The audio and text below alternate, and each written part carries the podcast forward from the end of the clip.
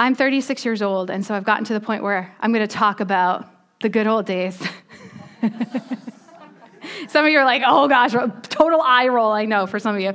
I want to talk about the 90s, the good old 90s. In the 90s, there was this thing called a mason jar, and the mason jar was used only for canning, right? That's all it was used for. Maybe some guy had it in his garage with nuts and bolts in it, but all it was ever used for was canning, right? And now today, what are mason jars used for? I have some examples up here of mason jars are used for things like um, that situation. Um, lights like that. They're used, I mean, this is just a jar. Keep going. You can scroll. You can plant flowers in them now. Uh, you can make a snow globe out of this. Forget just strawberry jam. You could pack your salad. They're super trendy. A mason jar is like the it thing. Uh, 101 mason jar craft ideas. You could even make this into a lamp. Um, the next one, soap dispenser, clearly. And lastly, a bird feeder. You could take this puppy, turn it upside down, and feed your birds. TJ, who was here last week uh, at their house, they don't have glasses. They have a, a cupboard full of mason jars and like the, the super trendy like metal straws because they're so cool. TJ and Jackie keep us up on the up and up because we, you know, fall behind. And Jackie's the kind of person that's like, so about those socks, Jill. she really helps me. But the super trendy mason jars as their glasses, um, and when I think about the uses of a mason jar in the 90s versus today, they're so, so different. We just got back from Disney, and while we're in Disney, the Lord spoke to my heart and He said, I'm still creative. I'm still creating. Right? The thing that we just thought was for jam could be so much more. But today I want to talk about how our lives, sometimes we look at our lives and we're like, all I am is like a canning jar. God's super creative with your life. There are things that God wants to show you about your life that are more than you could ever come up with. It's more than Pinterest could come up with. It's more than even your mom could come up with with your life. Um, if you're a, young person here, doesn't your mom have all kinds of ideas about what you could be, what you could do, or what, you know, what, what you should go to college for? God has even more ideas than that, ideas that are so much bigger and so much better. And I want to talk a little bit about what God can do with your life if we surrender. We're going to be, if you're an old fashioned person like me that carries the actual book with you, we're going to be between Luke chapter 5 and Luke chapter 18. In Luke chapter 5, Jesus is calling his disciples, and he sees a group of men out on a boat, and they're doing what they know to do with their fishing poles. They're fishing for fish. And Jesus sees them and he calls out to them. He says, Come and follow me, and I will make you fishers of men. what? We've never heard of this. And yet, God took something that just seemed like, oh, this is what I do, I fish. He says, I'm going to take you and I'm going to make you a fisher of men. They couldn't have come up with that idea if they sat down all day and Googled it. The idea hadn't been presented to the world yet right? Nobody could have given them a manual and said, here's what you should do with your life, Peter. I'm, you're going to be a fisher of man. Well, what does that even mean? God deposited that idea into their lives, deposited that calling into their lives. There are things that God has for you to do that only He can deposit into your life. There's no manual for your life because you're so unique. There are no two Jim Williams, there are no two Chip Gaskins, there aren't and their life calling doesn't look like mine or Diane's or Robin's. We're all different, and the ideas are more than 101. So he calls them, and here's the thing the, the Bible says this it says they left. What does it say? Let's see what it says. It says they left everything. It says they left everything to follow him. Is that up there in Luke 5? Kelly's like, oh, whoops. and go to the next one. And when they had brought their boats to land, they left everything and followed him. So God gave them the idea for their life, and they left everything and followed him. There's a second example that comes really soon after that in Matthew chapter 5. There's a tax collector, and he goes to the tax collector at the place where he's working. So imagine Jesus coming into your job, and he says to him, Matthew, I want you to come and follow me. And then it says the same thing. It says he left immediately and followed Jesus. He left everything and followed Jesus. You could put that next one up there. And, and again, leaving everything, he rose and followed him. A lot of us have that, that daydream, right, of quitting our job, but that's not what this is. This is him leaving all of his security. He left everything, got up, walked out. I'm sure people were making fun of him. This guy's straight crazy, leaving everything he has, every security in finances to follow Jesus. He left everything, rose up, and followed Jesus. He says, Okay, Jesus, whatever you have for my life.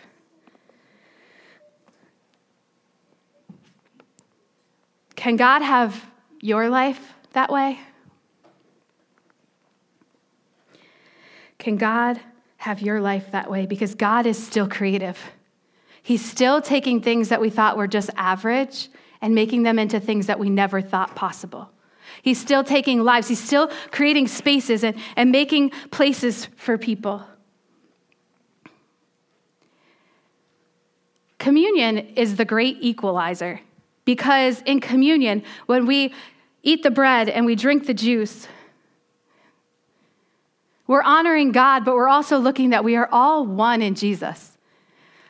Super important here. The call of God on someone's life to be a pastor is no different than the call of God on someone's life to be a Sunday school teacher, to be a teacher in a public school. The call of God on, on people's lives is, is an equalizer. Communion equalizes us again. We're all covered in the blood of Jesus. I am nothing without Jesus. I don't stand up here because I'm a good speaker. My mom will tell stories about how incredibly shy I used to be. Like my face would turn red when anybody would talk to me. I don't stand up here because of anything I am, but everything Jesus is. Everywhere that we go is only because of what Jesus is doing in our lives.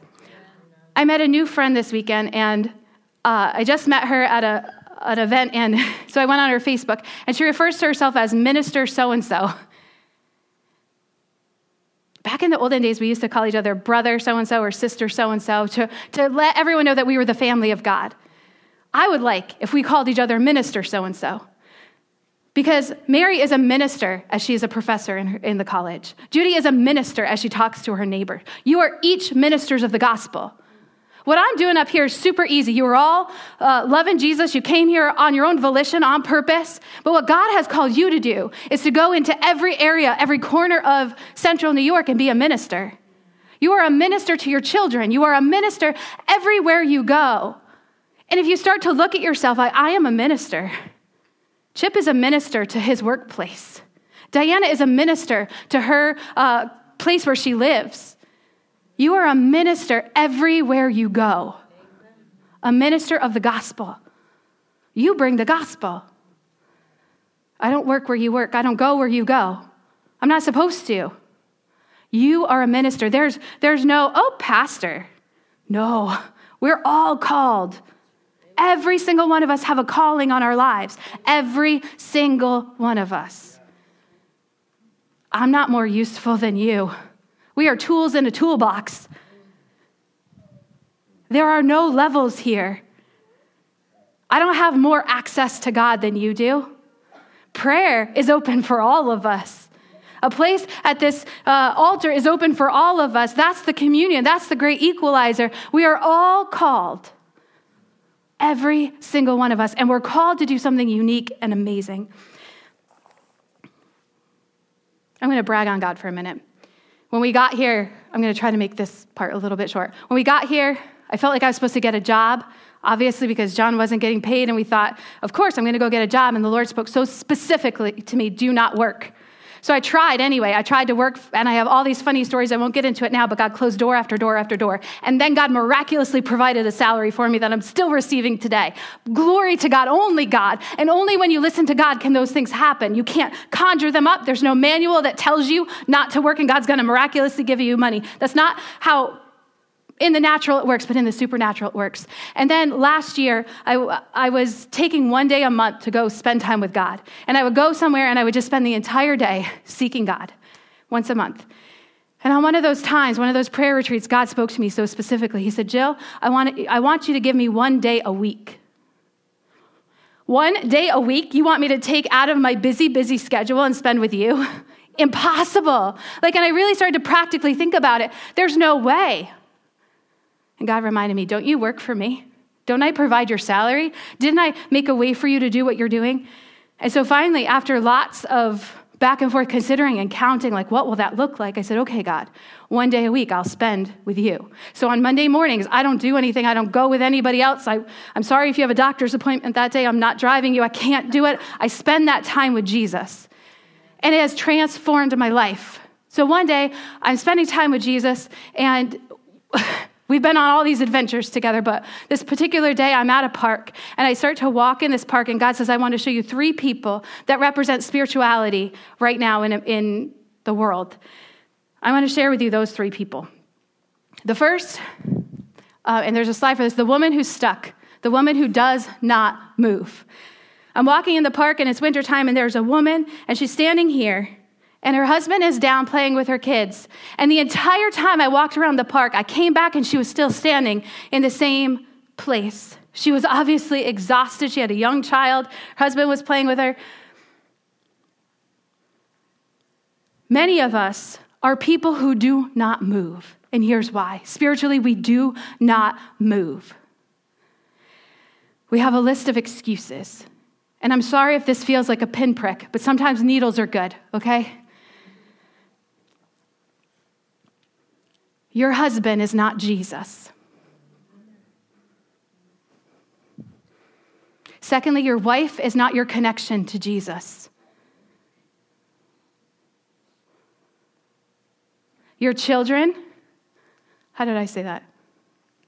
Don't sacrifice Jesus on the altar of your kids. Sometimes we sacrifice Jesus on the altar of our kids, and that means that you give more to your kids than you give to Jesus. I'm going to tell you something. You cannot be a good mom if you're not on your knees. I would rather you miss a basketball game and spend an hour in prayer than to make it to every single basketball game because that will make more of a difference than attending that game. If we're not spending time with Jesus and all we're doing is investing in our kids and not investing in our own personal spirituality, then we are stuck and we are not moving towards Jesus. If we are depending on uh, every excuse is, well, my husband wouldn't let me do that. If God calls you to it, God will make a way for you to do it. Your husband is not an excuse for you not to do the things that God has called you to do.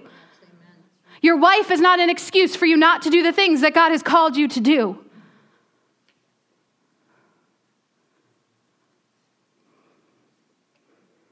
Some of us stand stuck for years.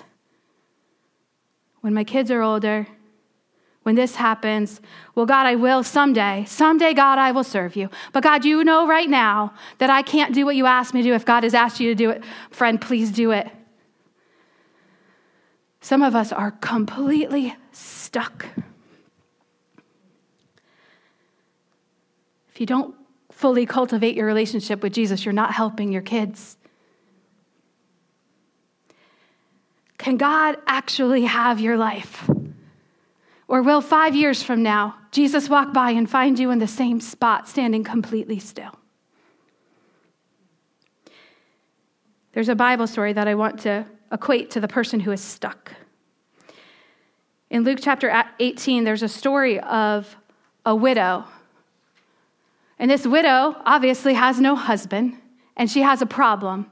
So her list of excuses on why she can't follow God are, are, long, just like ours are. And some of our excuses of why we're stuck to the rest of the world, they're legitimate, but to God, He says, I don't care what's in your bank account. I don't care what it looks like in the natural. I'm going to do something supernatural. Hey, don't get a job. Hey, spend a day with me every week. He's going to make a way to carve out things that you never thought possible. So in Luke chapter 18, there's the story of the persistent widow. Then Jesus used this story to teach his followers that they should always pray and never lose hope. Here's this person who is stuck. They are not walking in prayer and they're not walking in hope, they're walking in excuses. My health, my situation, my this, my that. Once there was a judge in town. He did not care about God. He also didn't care about what people thought about him. In the same town, there was a widow who kept coming to the judge. She said, There's a man who's not being fair to me. Give me my rights. But the judge did not want to help the widow. After a long time, he thought to myself, I don't care about God and I don't care about what people think, but this widow is bothering me. I will see that she gets her rights or she will bother me until I'm worn out. The Lord said, Listen to what the bad judge said. God's people cry to him day and night. God will always give them what is right, and he will not be slow to answer them. I tell you, God will help his people quickly, but when the Son of Man comes again, will he find those on earth who believe in him? Here's a widow who could very easily say, You know what? I'm stuck. But this widow goes to the judge and she says, Please help me. He says, No. Does she stay stuck? No, she goes again. God, please help me. Again, God, please help me. And finally, this evil judge who doesn't care about her, doesn't care about people, responds to her. How much more will God respond to you? If you are stuck today, God, help me. If he doesn't answer, go again. God, help me. And if he doesn't answer, go to him again. And if he doesn't answer, go to him again. And if he doesn't answer, go to him again. But if we stay stuck, what was the purpose of this parable? So that you wouldn't give up, that you would always pray and not give up. Is your excuse that you're single? Is your excuse that you're married? The excuses are so long. And I'll tell you, God has something that only He can think of that He wants to do with your life that you can't come up with on your own. But if you're standing still and you're saying, I'm not going to do anything, this parable is for you, go to God again today and tomorrow. Be persistent in your pursuit of God, and He will make a way where there seemingly is no way. We say, I'm here, I can't move, I can't transform, I can't take time for Jesus, there's no way. Then you'll be there next year and the year after and the year after, and before you know it, your life has passed you by. Today, come again and again and again to Jesus. And it doesn't mean he's a genie in the bottle that will give you everything you ask for, but he's going to transform your heart. Can God have your life even though your list of excuses is long? There was a second person, and there was a dad who was walking in the park, and he had a dog on a leash who was running this way into the snow, and he had a toddler here who was running this way, and he was being pulled in both directions. He wasn't leading, he was being led. If God has a direction for your life, then you have to say no to other things. I'm not saying kids and dogs, they're great things, but you have to be led by God and not being pulled in this direction and that direction. And busyness is a disease in the church. Is God leading you? If He is, you're going to have to say no to this or no to that and walk straight ahead to what God has for you. A lot of us are distracted and we're pleasing everyone.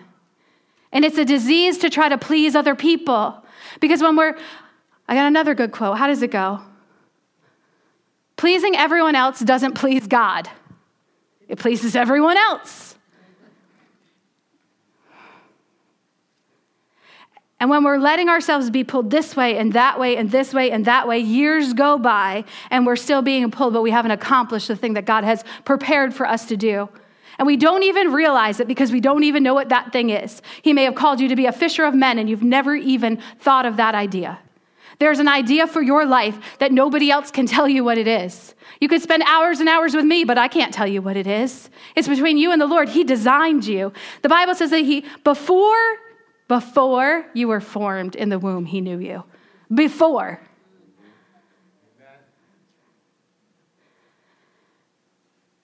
He's got a, a specific plan for your life. And if we're letting the world pull us to a soccer game, to Netflix, to our phones, to this, to that, to this, to that, time goes by and we've never even gotten our direction from the Lord. And we're walking after the things. Somebody gives you a good idea. Sure, I'll go help the homeless. Maybe that's not what you're designed to do.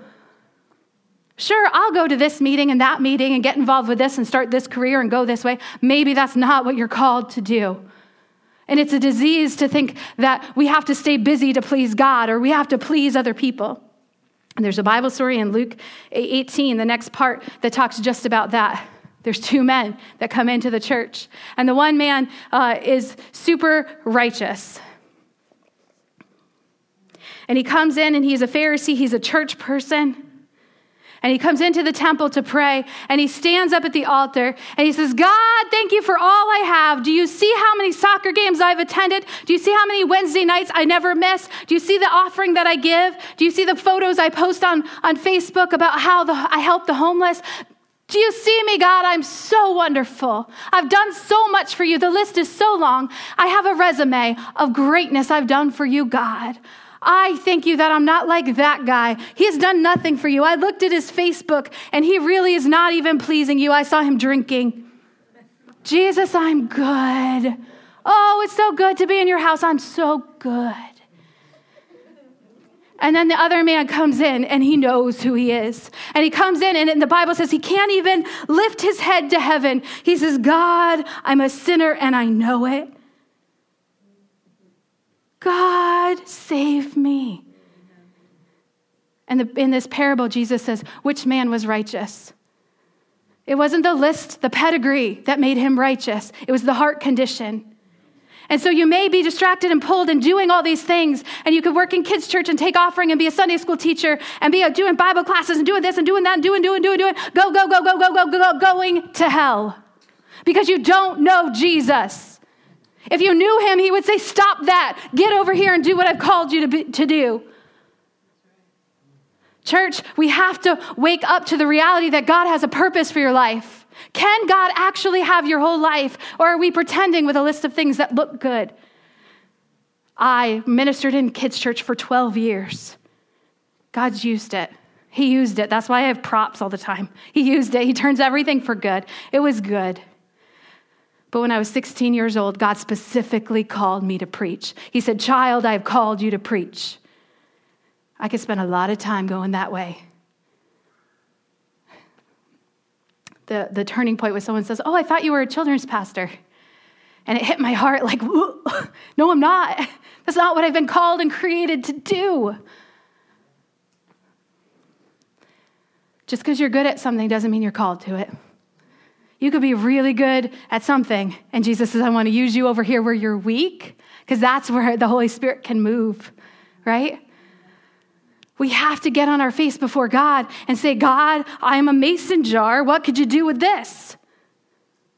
Because I think it's only for strawberry jam. I think my life could only be used one way. But God says, I have a miraculous plan that you can't even come up with. There's a third person and this was my favorite guy. I saw this sweet older gentleman in the middle of a Monday sitting on a sunny park bench, happy as could be, smiling. You could tell he was kind as I was walking up. I wasn't scared at all. And hello. Hi, dude, what's up? Sweet guy.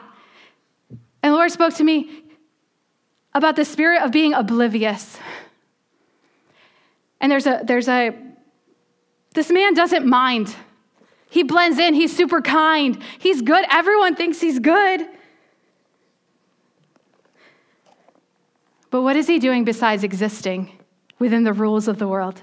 And there's a, a story in Luke 18 that goes along right with this. Luke 18 18. This is the story of a man who said those, these things to God. He said, or to Jesus. This is a parable that he told, and he said, Jesus, since I was a young boy, I have followed all the rules. I'm a good person. I haven't committed adultery. I, I have done all the things. I've obeyed my parents. I've done all the things all my life. like, I'm a good person. Many of us stand at that place. We've done it all right. Like, we're good. And Jesus says to this man, He says, Take everything that you have, sell it, and give it to the poor, and then come and follow me. And it struck this man right to his heart because he says, That's impossible. You look at Matthew, got up and left, left and went with Jesus, gave up his, his income, his everything, followed Jesus. The, the people on the fishing boat, the disciples left and followed Jesus immediately. And this man says, says these famous words That's impossible. How can anyone be saved? If you really mean that I have to give up everything, how is it even possible to be saved? Like, that's impossible. And Luke says this famous scripture that is not about shooting more basketballs, jumping higher, running faster, shooting a puck better. It's with God, this is impossible. With man, this is impossible, but with God, everything is possible. That's talking about salvation. It is impossible to give up our lives, but with God, it's possible. He says, when you empty yourself out completely, it's possible.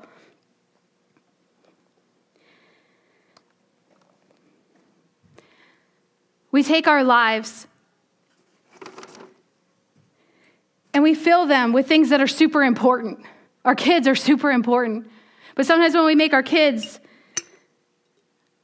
more important than our time with Jesus, there's now something in our jar. And, and God might say, I want, I want to make you a bird feeder, and it, but I can't because you care more about your kids than you do about me. And every time I try to use you as a bird feeder, it's going to disrupt everything. You've made your kids your God. Psalm 14 says, The fool says in his heart that there is no God.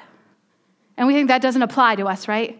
It applies to us when we put things above God. It applies to us when we find our hope in things besides God. We're saying, There is no God. I put my hope in my kids' success. I put my hope in my kids. I put my hope in my hobbies. I find my joy in that more than I do in God. And we fill our lives with things. We fill our lives with a love of money. And we say, I have to make money.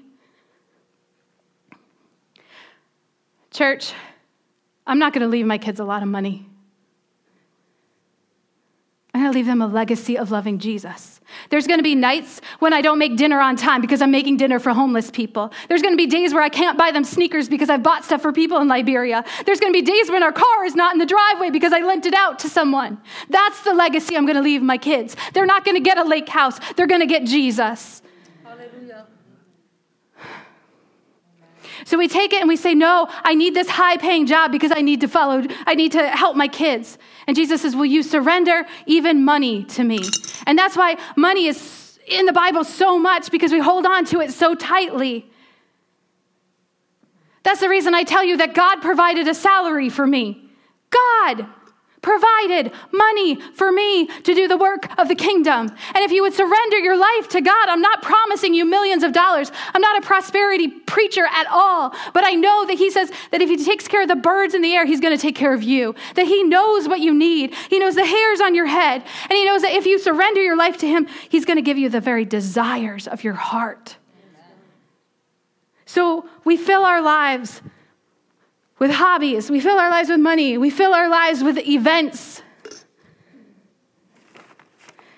We fill our lives with wanting to look good for other people. And we fill our lives with a cord that strangles us our entertainment, our phones, our movies, our silly games. And then we say, okay, God, there's plenty of room left for you in this jar. You can use me, God. How is this going to be a soap dispenser? How am I going to put a candle in here? Maybe God wants to make you a bird feeder. What's going to happen? There's not enough room for God. The only way that God can, can, can use your life is if you take everything out and you lay it before God and you say, Everything I have, Jesus, belongs to you. Amen. God, you want my wardrobe? I'll leave it in Liberia. God, you want my car? I'll give it to Nolan and Jess. God, you want my food? I'll give it to people in, in Utica. What do you want from me, God? I will give you anything. I'm not holding on to my house tightly. I'm not holding on to anything tightly. God, it's all yours. And that's when we're emptied out and we say, God, you matter more than, than people. You matter more than time on my phone. Friends, if we're not praying, I, I, people all the time say, if you just give God 10 minutes a day, I'm telling you, if you give God an hour a day, I'm saying if you spend days with Jesus, if you put on your calendar days off of work so you can go and spend with God. I had an amazing African friend in, in college who used to take days off from work and she would get dressed up. She would put perfume on. She would go sit in the attic, close the door, and spend the day with Jesus. Guys, there's nothing better, and it's available to every single one of us. What are we doing with our lives? We carry our phones more than our Bibles. We've been to all the events And when we finally say, God, it's all yours, my entire life, money, kids, relationships, everything, when I'm finally got nothing left, God's going to give you a plan for your life that no other person can give you. He did it for me. I'm not any, we're all equal. We are all ministers of the gospel. He says, I want to take your life and I want to use it in a miraculous way. This is impossible, God. But Jesus gives one more example in Luke 18. Luke 18 31. He talks to the 12 apostles. He says, Listen, I'm going to show you the way to do all these things. And he predicts his death. He says, I'm going to go to a cross and I'm going to die on a cross. I'm going to be, oh man, listen to these encouraging words.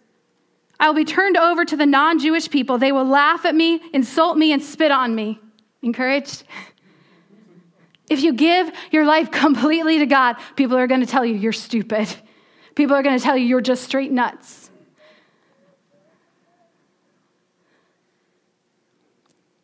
They will beat him with whips and they will kill him. But on the third day after his death, he will rise to life again. The apostles tried to understand this, but the meaning of it was hidden from them.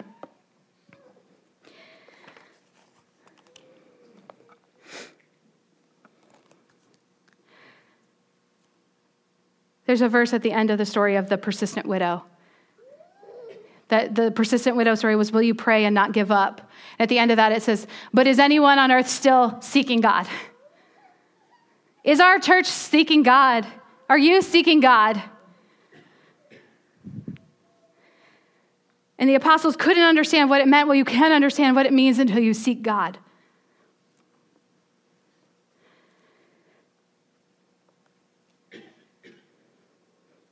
There's a story I read recently about some missionaries uh, who felt the call of God on their life to go to Iran.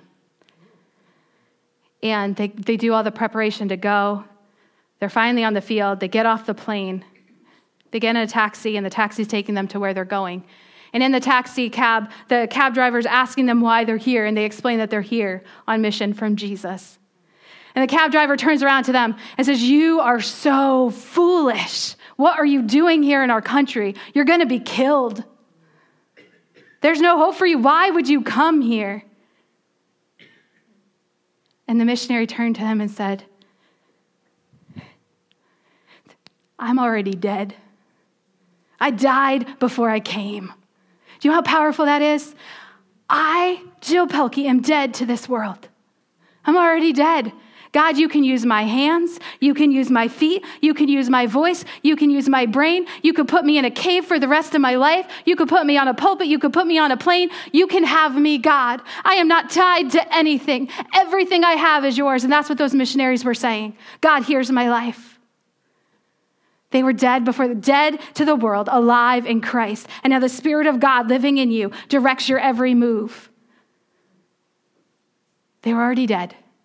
Go ahead and kill us. It doesn't even matter because I live for Jesus. What is it we're hanging on to? Are we stuck? Are we the woman or the man who is stuck and says, I have all these excuses. I can't possibly. I'll preach the same message next year if you want, but I hope you hear it today. Your kids, your husband, your job, your money, your stuff. It's not an excuse to not give your life 100% to, to God, to die to God and say, Here I am. The person who's busy, get unbusy and get in the presence of God. The person who's living a good life, get along with Jesus because a good life isn't enough. Death is enough. Jesus showed us that on the cross. The God of the universe stepped into time and space to be ridiculed, made fun of, to be whipped, to be beaten. He had the ability to rescue himself, and he didn't. He was the example of what our lives should be. I will lay down my life. Can God have your life? Or does He only get parts of it? Can God have your life? It's only possible through Him. This is where it gets really hard because it is impossible. It's impossible to actually give it all up. It's impossible. But with God, all things are possible. That's why it's supernatural. There was a day in my life where I remember God asking if I would surrender my children to Him. Spiritually, just to say, God, you are more important than my precious babies. And He is. Doesn't mean I don't love my kids. I fiercely love my kids. But God, you're more important. God, you're more important than my husband. God, you're more important than money. If you choose me to be poor all the days of my life, then I will rejoice. If John and I were following money, we would not be here. If I were following my educational goals, I would not be here. There's a time where I realized I was dead to the world. I have no resume. My resume is that I follow Jesus. God, how are you going to make a way? Only He can do it supernaturally. Will I trust Him? Will I empty my life out and say, God, what do you want to do with my life? I trust that you are creative enough. I trust that you are big enough to show the design for my life. We have to give our lives to God every day. Every day. God, is there anything that crept back in my jar? Is there anything that I've made more important than you? And there are seasons of life where money creeps in here for me. There are seasons of life where kids creep in here for me. We empty ourselves out till there's nothing left. And if God wants to make me a bird feeder, make me a bird feeder. If you want me to make, make me a snow globe, make me a snow globe because there's nothing in here. I am dead, but alive in Christ. Let's pray.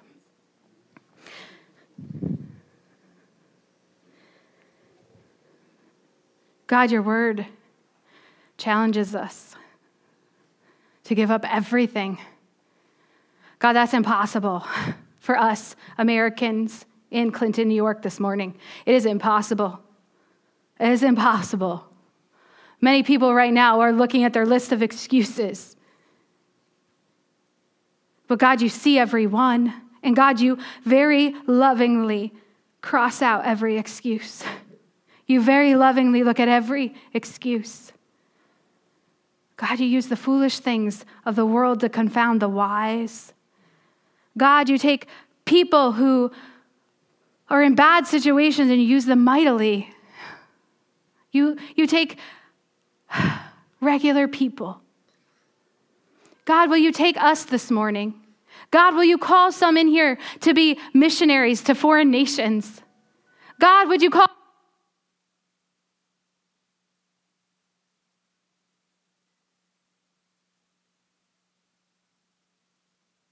to take you to their workplaces. God, would you make us ministers of the gospel?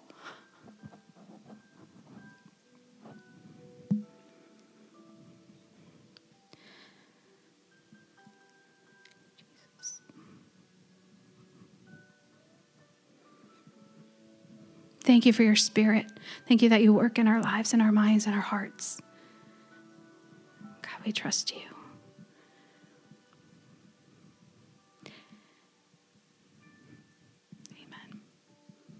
Can God have your life? Can God have your life today? I have decided to follow Jesus, not just on weekends, not just with parts of my life or parts of my heart, but I'm all in with nothing left. I'll surrender, God, whatever you ask to surrender. God, I pray that we would be a church that could be useful for your kingdom. And God, we can't be useful when we spend five hours in movies and zero time in prayer. God, I pray that your word would beckon us, that we would be obsessively reading our Bibles. God, I pray that we would get back to diving into your word, to spending time, gobs and gobs of time with you. God, I pray that in prayer you would begin to reveal things to people, that you begin to strengthen people in their inner man. That God, as we seek you with all of our hearts, that we would find you. God, I pray that you would reveal yourself to us. God, I think of the, the, the story of the woman who touched the hem of your garment and was healed. And we have such access to you. We have access to the throne room, not just to the hem of your garment. God, we have access to the throne room. We come by the grace of Jesus. So, God, I pray that each one of us would come and would sit in the throne room of God. And that, God, you would begin to speak over our lives.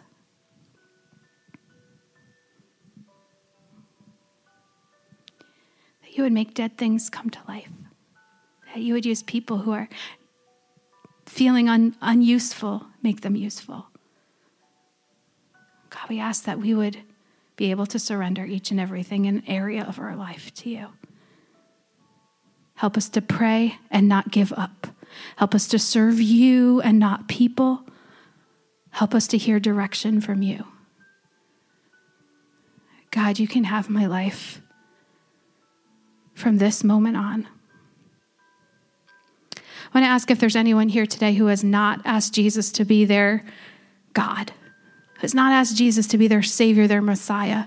Is there anyone here today who would like to, for the first time, say, Jesus, I want to make you the Lord of my life? If that's you this morning, if you'll raise your hand, I want to pray for you. Is there anyone here that today that would like to accept Jesus?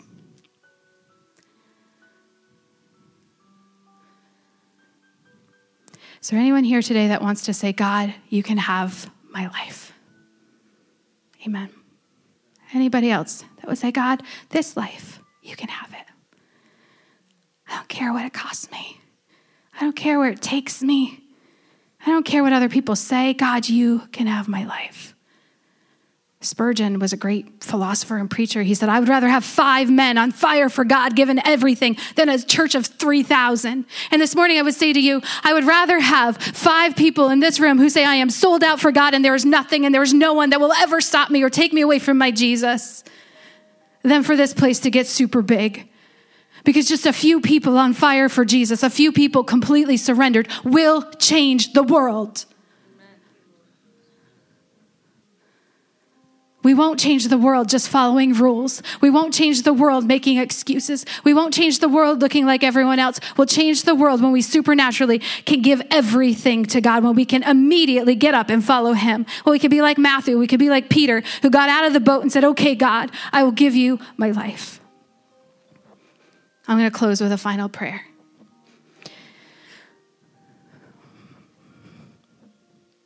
God, we thank you for this time together. Set a fire deep in our hearts, God.